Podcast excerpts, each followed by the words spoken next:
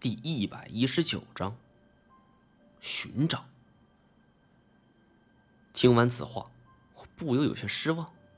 徐友最少有两个徒弟，分别是向雄和行路。大爷既然否定了我所谈及的人有徒弟，那么他极有可能不是我们所要寻找的人。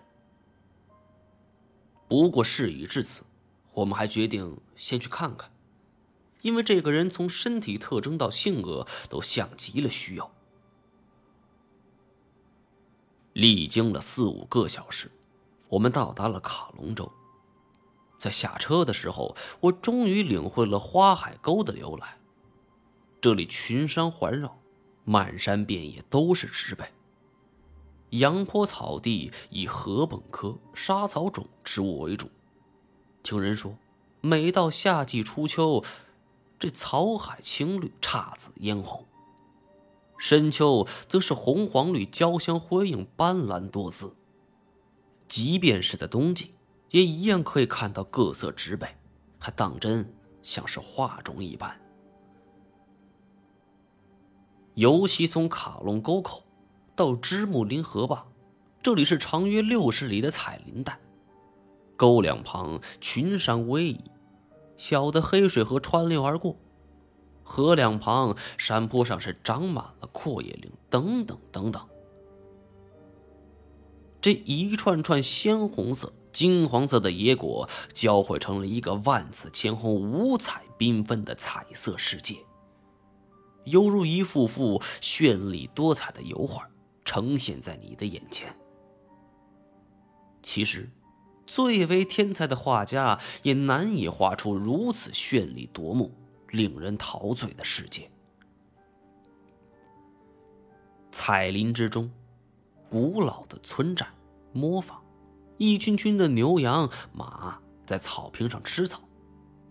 远处的座座雪山在阳光的照射下洁白晶莹。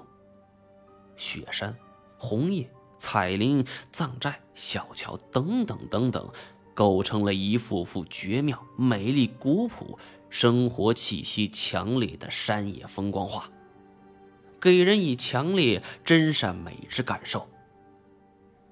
四十里的彩林，其规模之大，颜色之丰富艳丽。实属当今罕见。每当春夏季节，彩林变成了绿色世界，它是一片青山绿水，鸟语花香，又别有一番韵味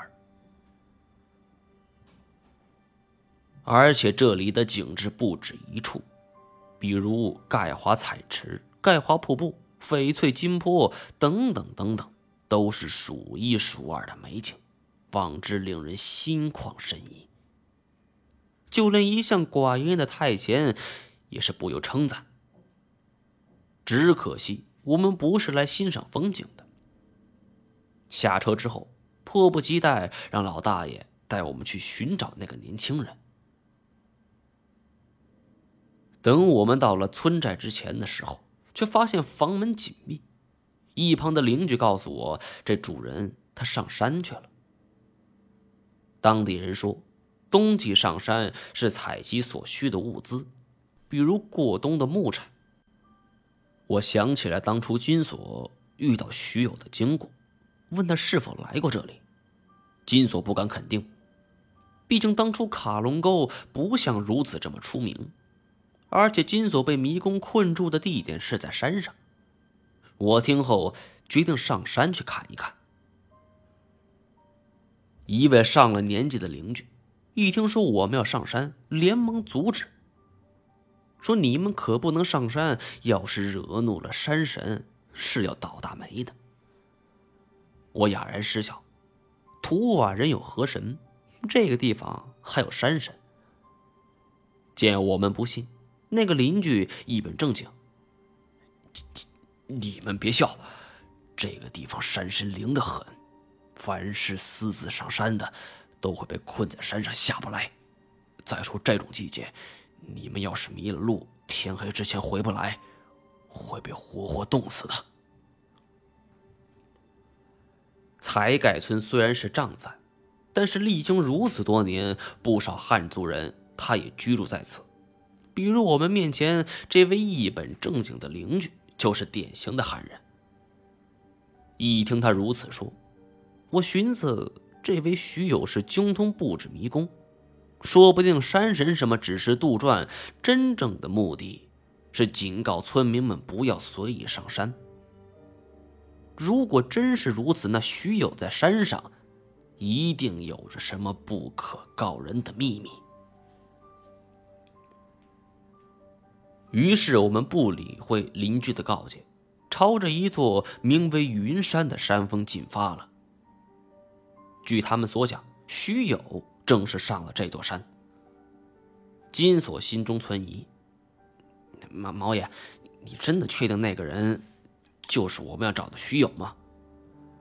不确定，你有什么想法？还记得我说的，徐友是怎么学会这一身本事的吧？这个年轻人的经历跟徐友不大一样啊，咱们有必要冒险吗？本集播讲完毕，感谢您的收听。